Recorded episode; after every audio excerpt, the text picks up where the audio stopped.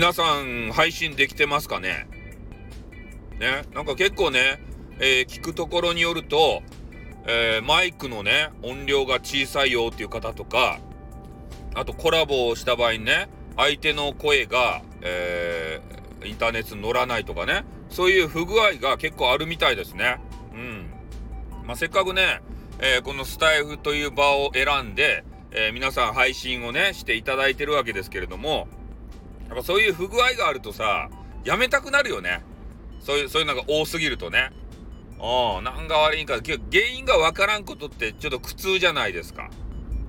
ね？もう iPhone がさ、iPhone とか Android のそのスマホ、それが悪いよってなったらね、まあ、買い替えようかなっていう話にもなるかもしれんけど、なんかわからんやん。あの、機種が悪いのか、えー、それともスタイフ運営会社様が悪いのかね。なんかわからんわけですよ。で、そういうのはね、なんか結構聞きますもんで、えー、新規参入してきた人がね、えー、なかなか声がこう聞こえないよとかさ、そういう風になると、もうね、1回2回しただけでやめちゃいたくなるかもしれんしさ、そういうなんか音の不具合みたいなやつはね、もう、もしあれば早急に改善してほしいですね。スタイフ運営会社様ね。うん。そうしないと、ユーザーを逃しますよ。ね。昨日の陽子さんっていう方のね、実名を出しますけれども、陽子さんっていう方が一生懸命ね、えー、カウンセリングする模様を、えー、皆さんにお届けしようと思って声をね、あのコラボで上げて載せてたんですよ。でも、声がね、全く、えー、聞こえない、えそういう状況に、え置かれておりましたんでね、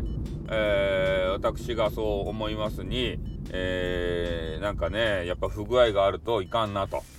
いうことを思いましたね。うん、だからこういう不具合をなんとかですね、もう早急に改善していただいて、ほんとね、陽子さんのあの一人喋りみたいになってたんですよ。ね。えー、だけどツッコミでさ、ちょっと冗談で、えー、一人、一人芝居の練習ですかとか、えー、一人喋りがうまいですね、みたいな。えー、そういうことをちょっとね、あの、言わせていただいたわけですけれども、えー、やっぱそんな感じでね、せっかくあのー、他の方と、え力入れてね、えカウンセリングということをやられていたんですけど、